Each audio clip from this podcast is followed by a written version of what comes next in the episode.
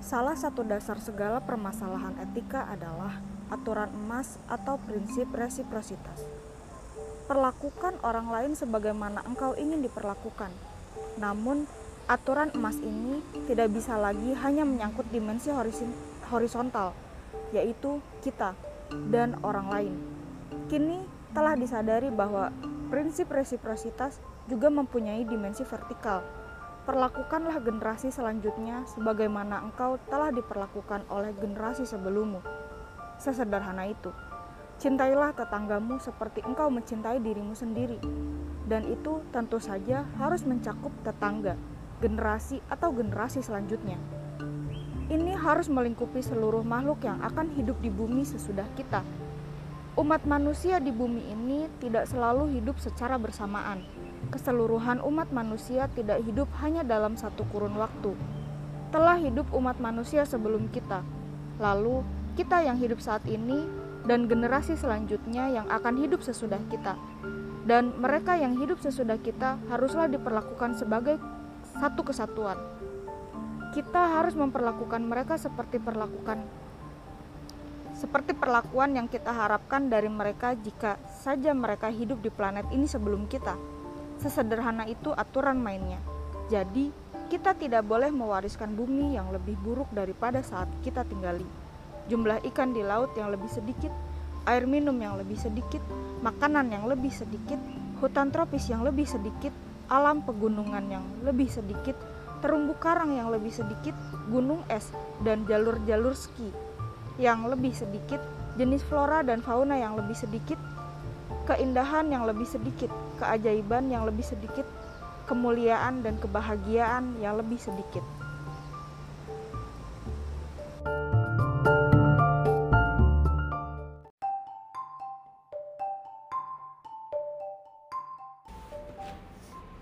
Dunia Ana. Jostein Gardner. Naik kereta salju. Sepanjang ingatannya, setiap malam tahun baru, keluarganya di desa biasanya selalu pergi ke gunung naik kereta salju. Kuda-kuda penarik kereta dibersihkan dan didandani untuk menyambut tahun baru. Dan kereta saljunya dipasangi giring-giring dan lentera api sebagai penerang pada malam hari. Kadang-kadang, salju sepanjang jalan telah dipadatkan terlebih dahulu menggunakan mesin supaya kuda tidak terjebak dalam tumpukan salju lunak. Perjalanan ke gunung adalah sebuah tradisi pada malam tahun baru.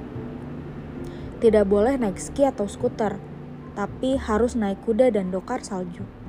Kalau Natal disebut orang sebagai saat-saat penuh keajaiban, perjalanan ke gunung naik kereta salju inilah petualangan musim dingin yang sesungguhnya. Segalanya terasa berbeda pada malam tahun baru. Anak-anak dan orang-orang dewasa bersama-sama dalam keriuhan. Dan inilah satu-satunya kesempatan dalam setahun untuk berkumpul dengan seluruh keluarga. Hanya dalam waktu semalam, mereka bisa menghabiskan tahun yang lama dan memasuki tahun yang baru. Mereka seperti menarik garis batas antara yang sudah terjadi dan yang akan datang. Selamat tahun baru dan terima kasih tahun yang telah berlalu. Ana sangat menyukai perayaan malam tahun baru dan dia tidak terlalu yakin apa yang paling disukainya. Perjalanan naik menuju puncak gunung untuk merayakan habisnya tahun yang lama atau perjalanan turun kembali pada tahun yang baru sambil terbungkus selimut wol dalam dekapan mama, papa, atau kerabat lainnya.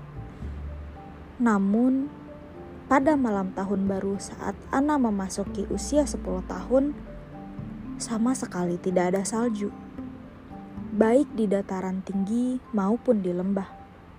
Walau suhu dingin telah menancapkan giginya cukup lama di kawasan tersebut. Selain dari beberapa gundukan di sana-sini, pegunungan tidak bersalju sama sekali.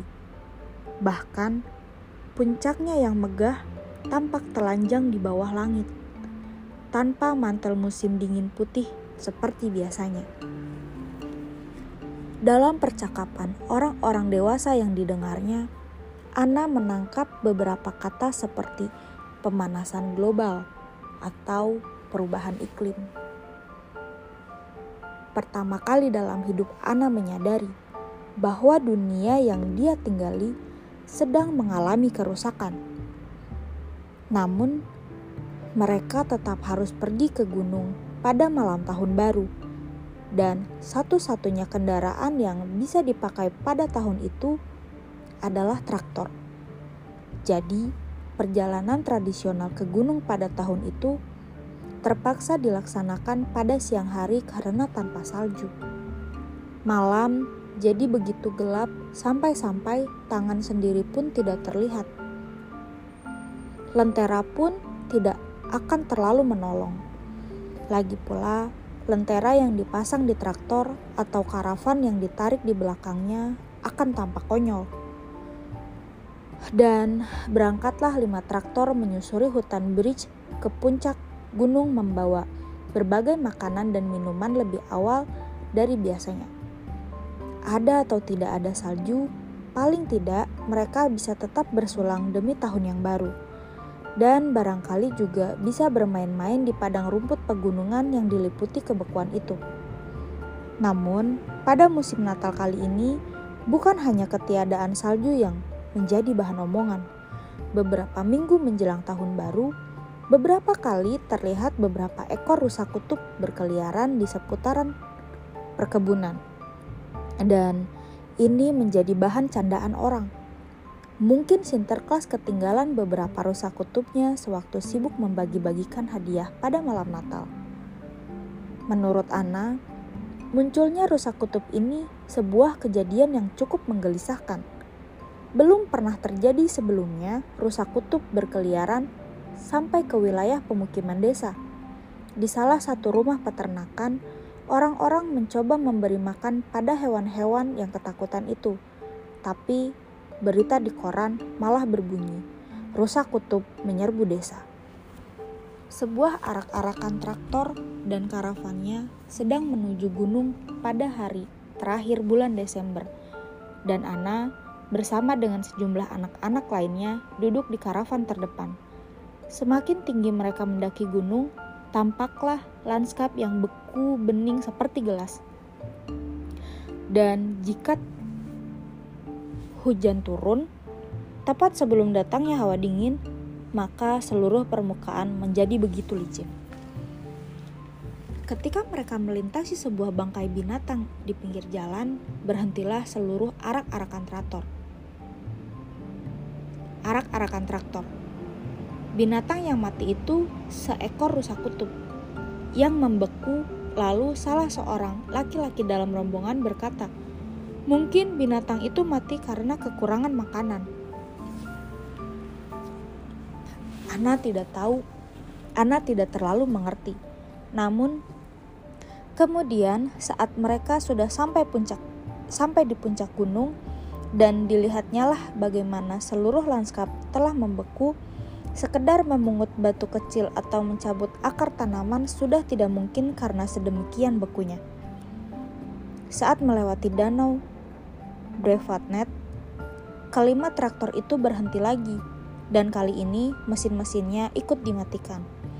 Katanya sih lapisan es itu aman dan semua orang dewasa serta anak-anak memandangi danau itu. Lapisan esnya tembus pandang dan meledaklah sorak-sorai ketika salah seorang berseru ketika melihat ikan forel yang berenang-renang di bawah lapisan es. Tak lama kemudian, mereka sudah bermain-main bola dengan tongkat bandi atau hoki, serta kereta luncur. Namun, Ana berjalan-jalan sendirian sepanjang pinggir danau mengamati tetumbuhan musim dingin Ericaceae yang membeku. Di bawah lapisan es tipis, dia melihat lumut dan jamur crackling, buah beri keunguan berdaun hijau atau Empetrum nigrumpenerch dan buah beri hitam berdaun merah Arctostaphylos aplinus penerch temuan yang indah sekali. Seakan akan dia menemukan dunia yang lebih mulia dan halus ketimbang yang ditemuinya sehari-hari. Namun, tak lama kemudian dia menemukan bangkai tikus. Dan satu lagi di sebelah sana. Di bawah sebuah pohon bridge pendek, dia juga menemukan bangkai hamster gunung. Dan kini mengertilah Anna apa yang sedang terjadi. Dan seketika seperti menyadari berakhirnya sebuah cerita indah, setahunnya tikus dan hamster hutan bertahan hidup pada musim dingin di antara pepohonan perdu dan berlindung di bawah lapisan salju yang lembut di pegunungan. Namun, ketika lapisan salju lembut itu tidak ada lagi, mereka jadi sulit untuk bertahan, untuk bertahan hidup. Kini, Ana mengerti mengapa rusa kutub itu sampai berkeliaran di pedesaan dan itu bukan salah Sinterklas.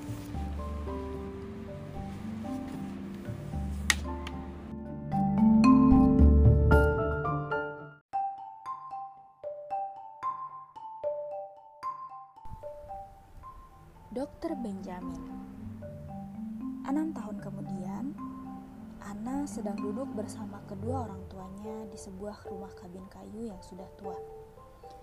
Di luar sudah gelap sejak beberapa jam yang lalu. Dan papa sudah menyalakan semua lilin di atas rak perapian dan di tepi jendela. Hari ini 10 Desember. Dua hari lagi Ana akan berulang tahun yang ke-16. Mama dan papa sedang duduk di sofa sambil menonton acara televisi. Sebuah film tentang Samudra Pasifik sebuah dongeng untuk orang dewasa tentang masa kejayaan dunia pelayaran, ataukah sebuah film dokumenter tentang para kapten fiktif dari abad ke-18? Ana tidak terlalu yakin. Dia menonton sambil lalu saja.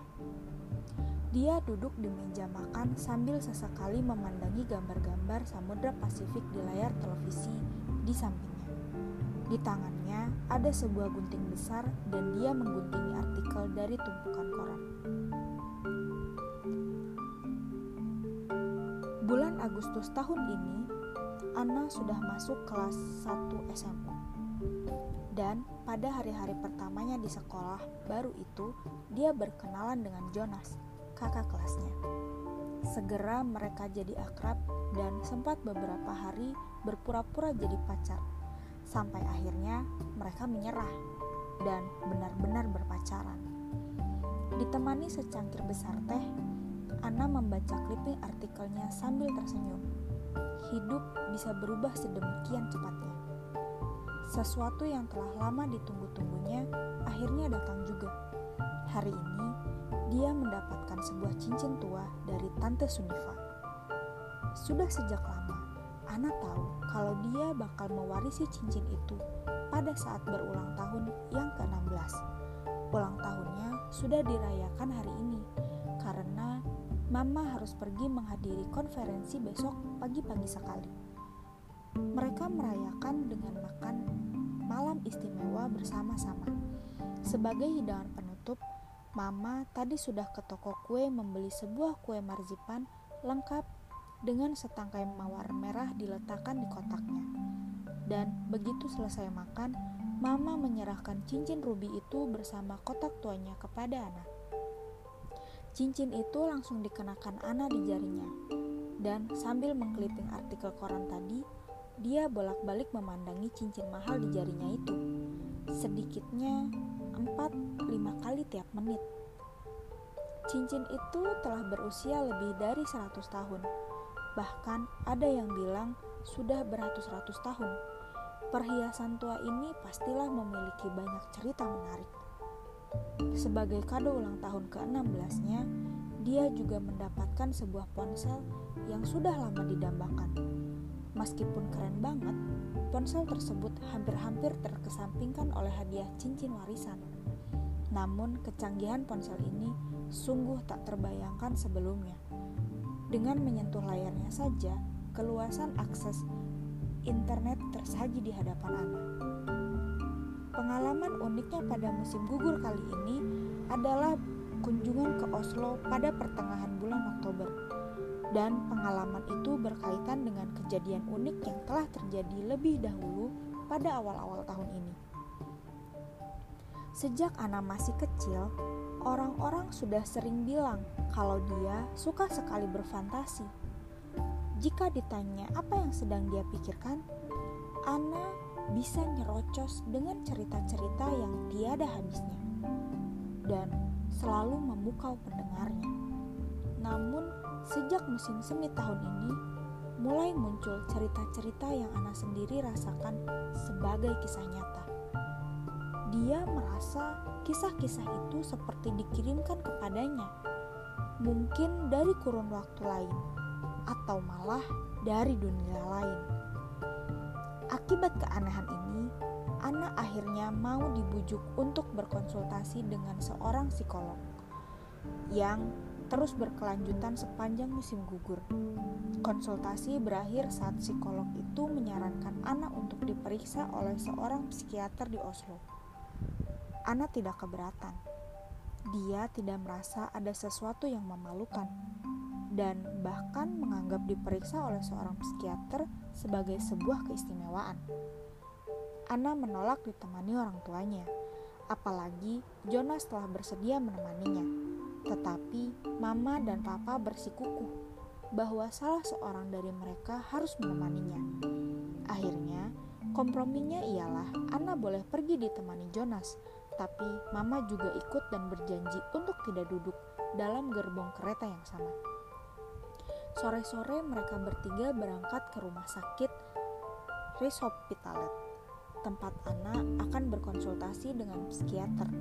Di sana, kedua pengantarnya itu tidak ada yang boleh masuk ke ruangan periksa, setidaknya untuk pertama kali. Dan Ana mengerti kalau mamanya begitu kecewa. Mama ingin sekali ikut serta dalam proses pemeriksaan kesehatan jiwa ini. Dengan terpaksa, Mama duduk di ruang tunggu bersama Jonas.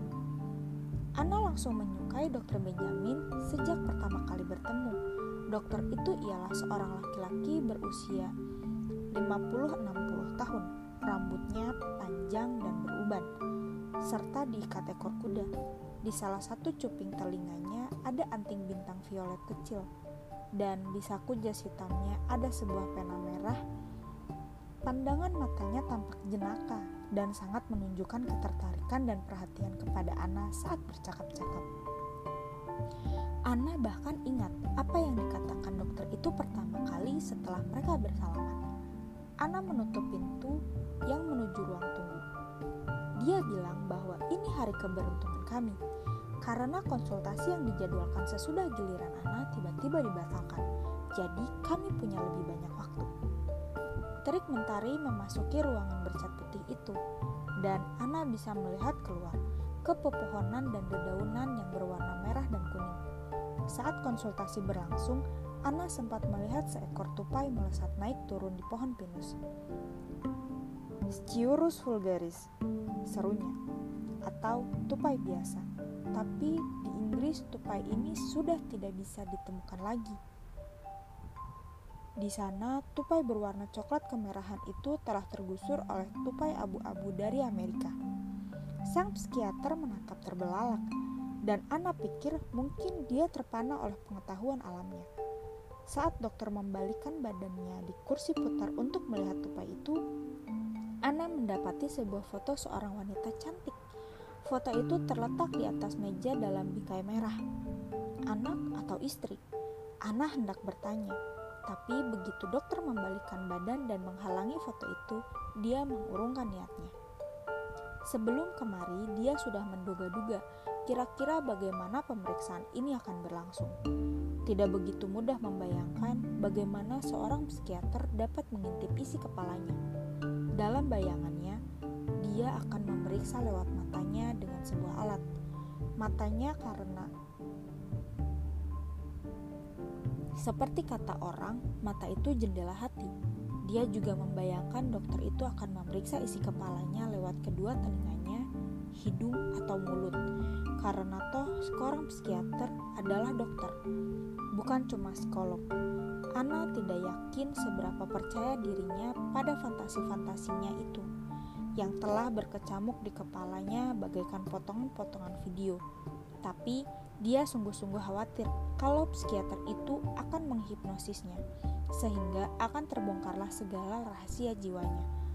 Ana berharap semoga tidak dihipnotis, karena dia tidak suka kehilangan kendali atas dirinya sendiri dan lantas dapat dipaksa untuk menyerahkan seluruh rahasianya. Menurutnya, lebih baik psikiater itu menggunakan alat-alat fisik saja. Namun, ternyata mereka cuma ngobrol-ngobrol. Psikiater itu menanyakan macam-macam pertanyaan yang menarik dan percakapan itu begitu seru, hingga Ana malah balik bertanya. Lantas bagaimana dengan dokter sendiri? Apakah dokter pernah juga punya cerita-cerita menarik yang bisa dibagi ke orang-orang sekitar dokter? Apakah dokter pernah bermimpi menjadi orang lain yang bukan diri dokter sendiri? Apakah dokter juga pernah mengalami sebuah mimpi yang nyata? Beberapa saat kemudian, dokter Benjamin mengambil kesimpulan dari percakapan tersebut. Ana, katanya, saya tidak melihat adanya tanda-tanda kamu mengalami kelainan. Kamu punya kekuatan imajinasi yang luar biasa dan kamu punya sebuah kemampuan unik untuk membayangkan dirimu dalam berbagai situasi yang tidak pernah kamu alami sendiri. Ini kadang-kadang akan terasa memberatkan, tapi yang jelas kamu tidak sakit. Ana memang merasa tidak sakit. Dia selalu yakin kalau dia tidak sakit. Namun, seperti dikatakan dokter tadi, dia memang kadang percaya pada imajinasinya sendiri Ana pernah bilang kalau kadang hal-hal yang dipikirkan dan dibayangkannya terasa seperti datang kepadanya dan bukan sesuatu yang berasal dari dalam dirinya sendiri. Dokter itu mengangguk-angguk di tempat duduknya. Sepertinya saya mengerti, katanya. Kamu memiliki imajinasi yang sangat aktif sampai terasa seperti menghujanimu, dan jadinya kamu tidak percaya kalau kamu bisa mengarang semua itu sekaligus. Namun, imajinasi adalah sebuah kemampuan manusiawi yang dimiliki semua orang dengan kadar yang berbeda-beda. Semua orang bisa bermimpi, cuma tidak semua orang ingat apa yang terjadi dalam mimpi itu pada keesokan harinya. Nah, inilah uniknya kemampuan yang kamu miliki. Kamu bisa mengingat semua yang terjadi dalam mimpimu di malam hari. Ana dengan hati-hati membuka semua kartunya di atas meja. Tapi saya memang bisa merasakan bahwa mimpi-mimpi itu datang kepada saya dari alam lain atau dari kurun waktu lain. Sang psikiater mengangguk lagi. Kemampuan manusia untuk percaya pada sesuatu adalah salah satu sifat alamiah kita. Sejarah telah banyak mencatat manusia-manusia yang mengalami kontak dengan kekuatan supernatural, seperti Tuhan, malaikat, atau leluhur. Bahkan, beberapa ada yang menyatakan telah melihat dengan mata kepala sendiri atau bertemu dengan makhluk-makhluk gaib. Bagi sebagian orang, kepercayaan ini lebih kuat dibanding sebagian orang lainnya. Ini sama saja dengan berbagai variasi kemampuan manusia. Sebagian orang lebih hebat dalam bermain catur atau berhitung, sebagian lagi lebih kuat dalam hal berimajinasi atau memeluk suatu sistem kepercayaan.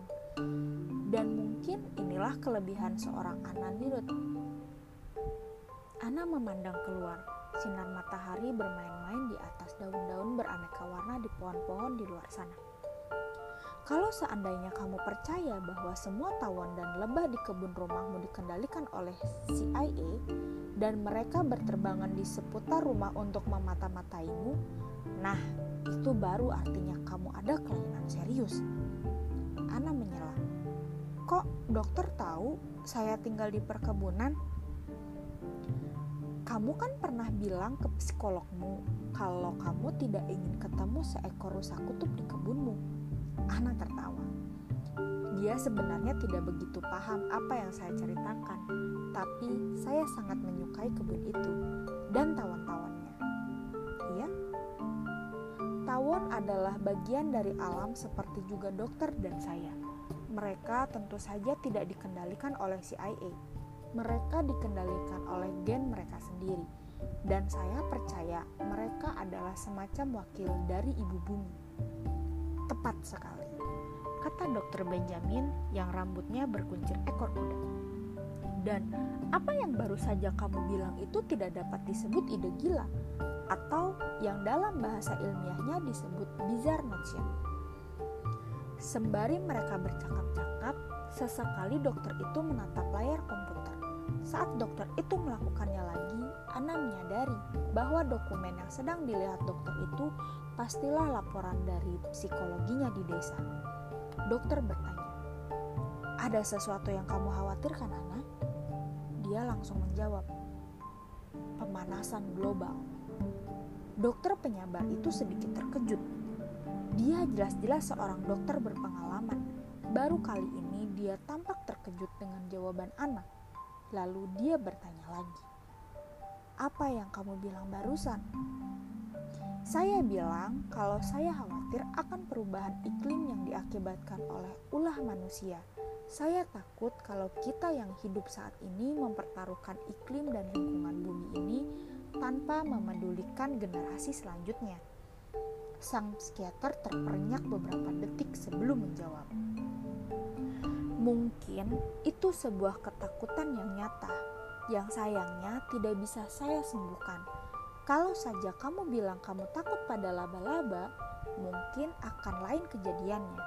Itu adalah masalah fobia, dan itu bisa diterapi, misalnya dengan desentias desensitiasi secara bertahap atas objek fobia itu. Namun, kami tidak bisa mengobati ketakutan pasien akan pemanasan global.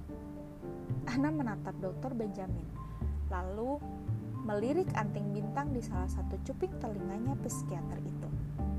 Apakah dokter menyadari berapa miliar ton CO2 yang telah dilepaskan manusia di atmosfer selama 10 tahun terakhir ini? Di luar dugaan Ana, sang psikiater menjawab pertanyaan itu tanpa berpikir panjang. Dia bilang, Menurut saya, saat ini ada sekitar 40% kelebihan CO2 di atmosfer dibandingkan pada zaman sebelum kita mulai membakar minyak, batu bara, dan gas, menebangi hutan dan menjalankan pertanian secara intensif seperti sekarang Tingginya kadar CO2 saat ini belum pernah terjadi sejak 600 ribu tahun yang lalu dan penyebabnya ialah emisi buatan manusia. Ana terkesan.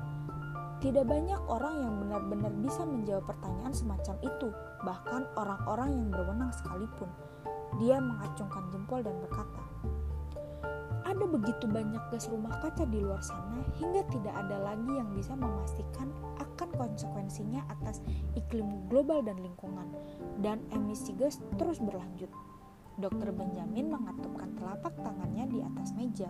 Sedetik kemudian, duduknya mencondong ke depan dan menundukkan pandangan sebelum ia memandang ke arah Ana lagi. Lalu dia berbicara dengan nada sedikit tercengang.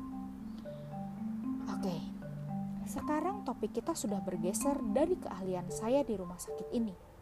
Tapi percayalah bahwa saya juga memiliki keprihatinan atas segala urusan pembakaran karbon dan konsekuensinya pada kehidupan di bumi. Meskipun hal-hal ini mungkin tidak sepenuhnya terpisah dari urusan psikiatri. Saat dia tampak ragu-ragu, Ana berkata, Teruskan saja dong, saya mendengarkan kok. Dokter Benyamin berkata, saya pernah bertanya pada diri sendiri, apakah kita hidup dalam sebuah kebiasaan menyangkal berbagai kenyataan yang mendasar? Kamu mengerti apa yang saya maksudkan? Rasanya begitu. Ada sesuatu yang sangat tidak mengenakan untuk dipikirkan hingga kita berusaha melupakannya. Iya, tepat sekali. Itu yang saya maksudkan.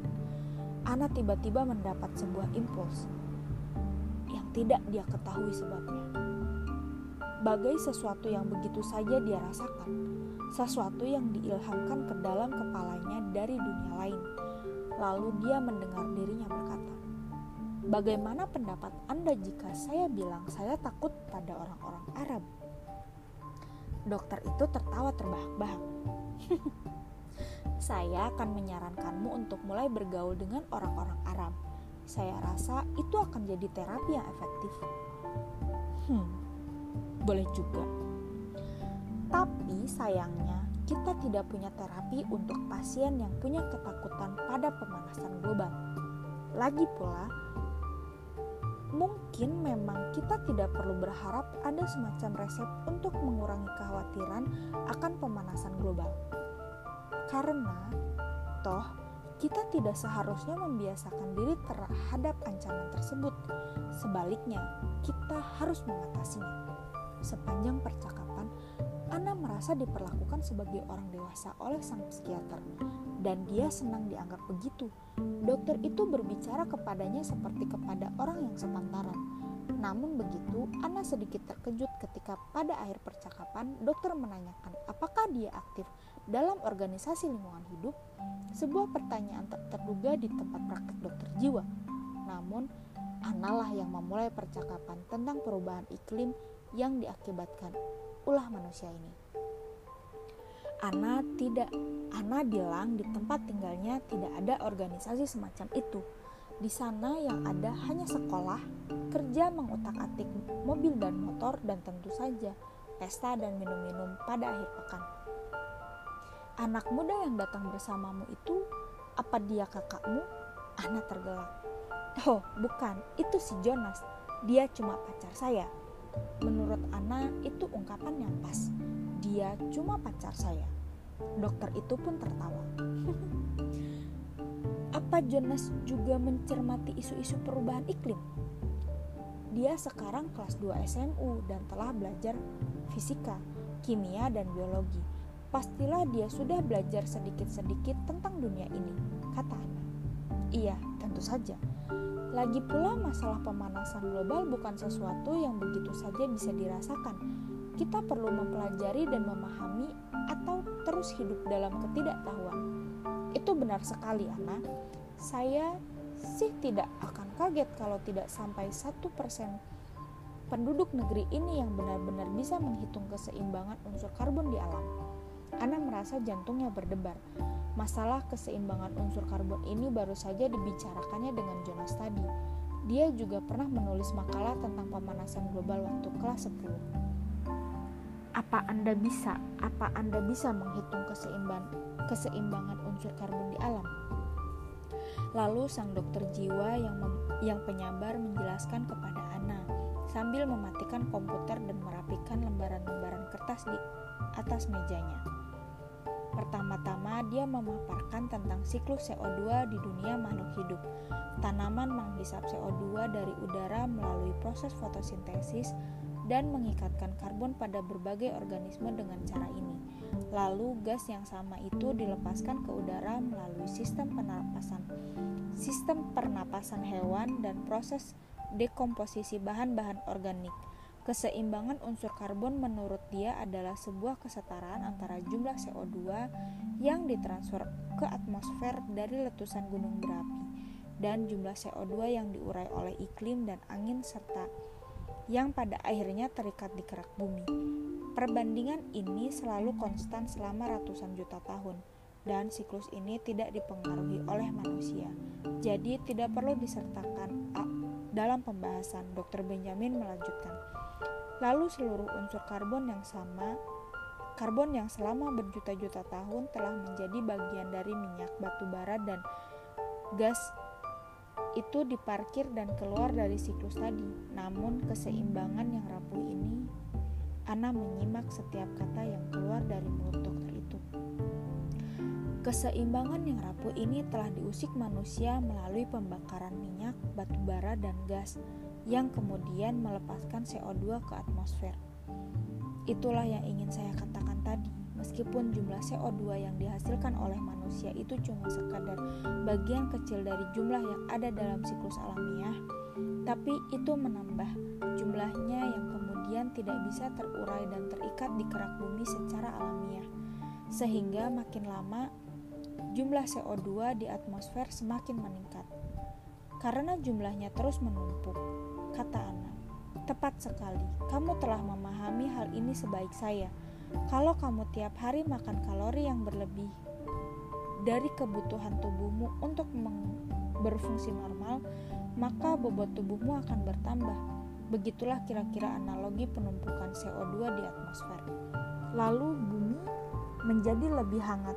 Semakin banyak CO2 di atmosfer bumi, semakin meningkatlah suhunya lalu es dan gletser pun mencair dan ini memperburuk situasi karena salju dan es memantulkan sebagian besar cahaya matahari hal yang tidak dilakukan oleh laut dan gunung, maka semakin meningkatlah suhu bumi.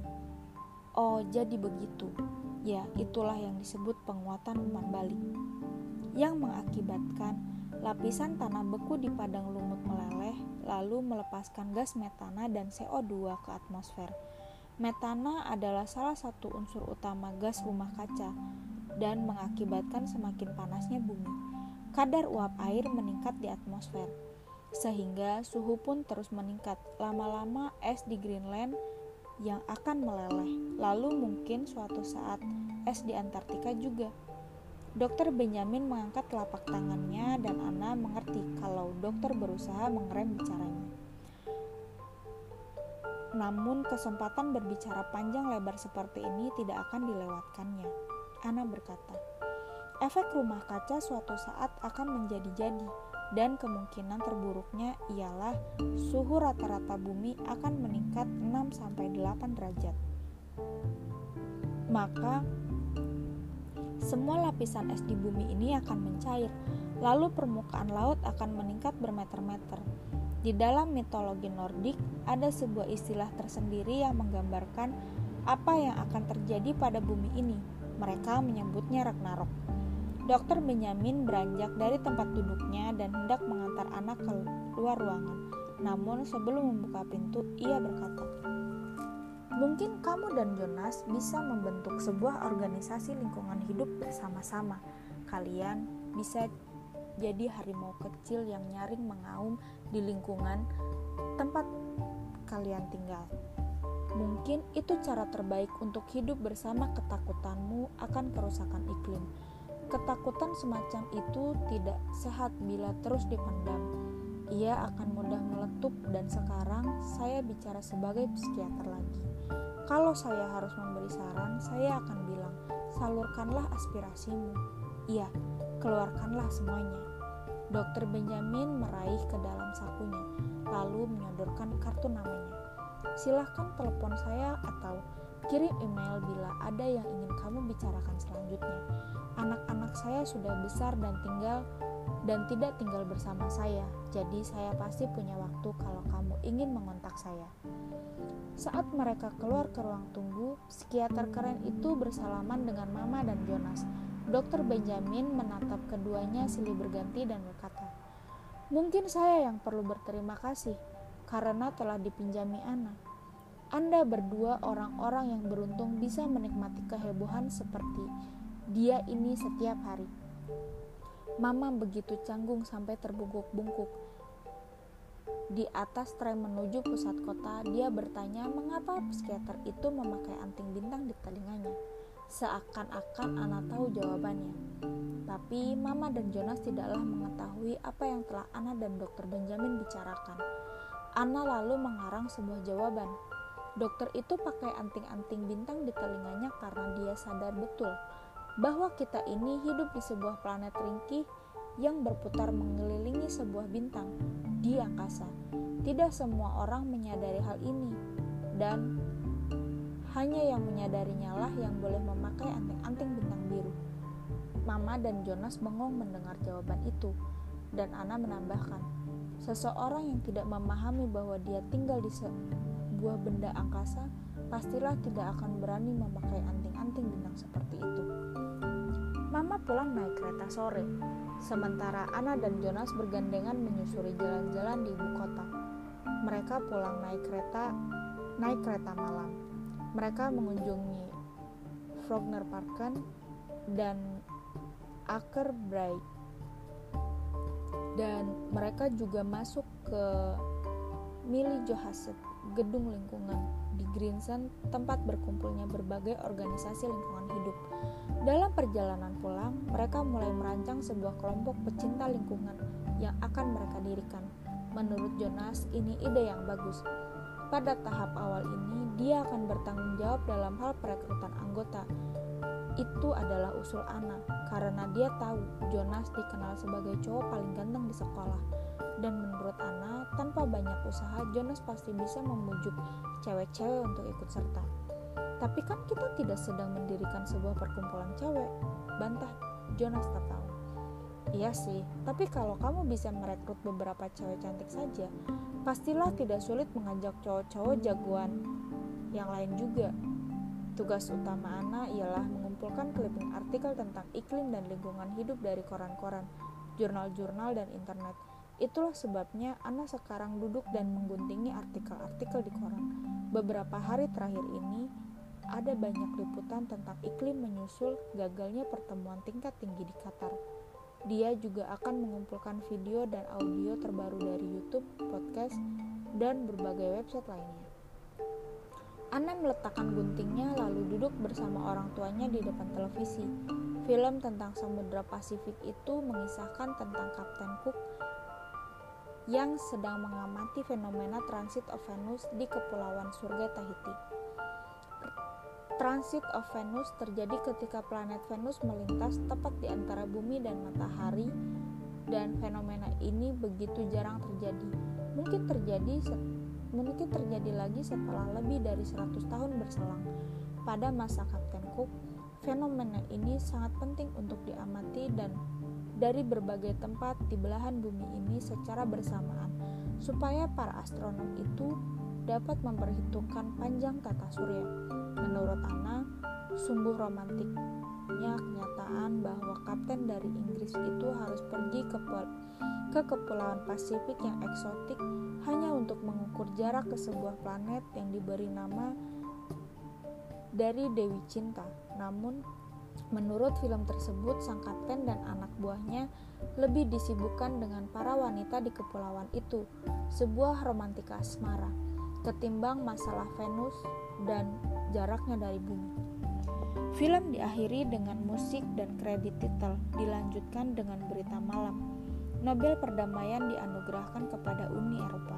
Sebanyak 21 kepala negara mengunjungi Oslo berkaitan dengan penganugerahan itu. Dan seorang relawan Norwegia ditawan di daerah perbatasan Kenya dan Somalia. Namun, relawan itu Esther Antonsen yang bekerja di program pangan dunia. Anna mengucapkan selamat malam kepada kedua orang tuanya, lalu mengambil gunting koran dan ponsel barunya, lalu masuk ke kamarnya. Malam ini dia tidak perlu menyalakan alarm di ponselnya, karena besok adalah hari rapat para guru dan murid-murid diliburkan. Tapi dia telah berjanji untuk melepon Jonas begitu dia bangun. Hari ini hari yang istimewa. Dia telah mendapatkan hadiah cincin kuno dari Tante Sunifa. Dia juga mendapatkan kado ponsel baru yang keren yang akan membuat separuh kelas iri kepadanya. Dia sudah mengumpulkan berbagai koran lama dan mengguntingi semua artikel tentang iklim dan lingkungan hidup. Dan besok pagi dia sudah berumur 16 tahun. Ana penasaran akan bermimpi apa malam ini, karena dia tahu begitu dia jatuh terlelap, jiwanya bisa saja muncul di sebuah dunia lain.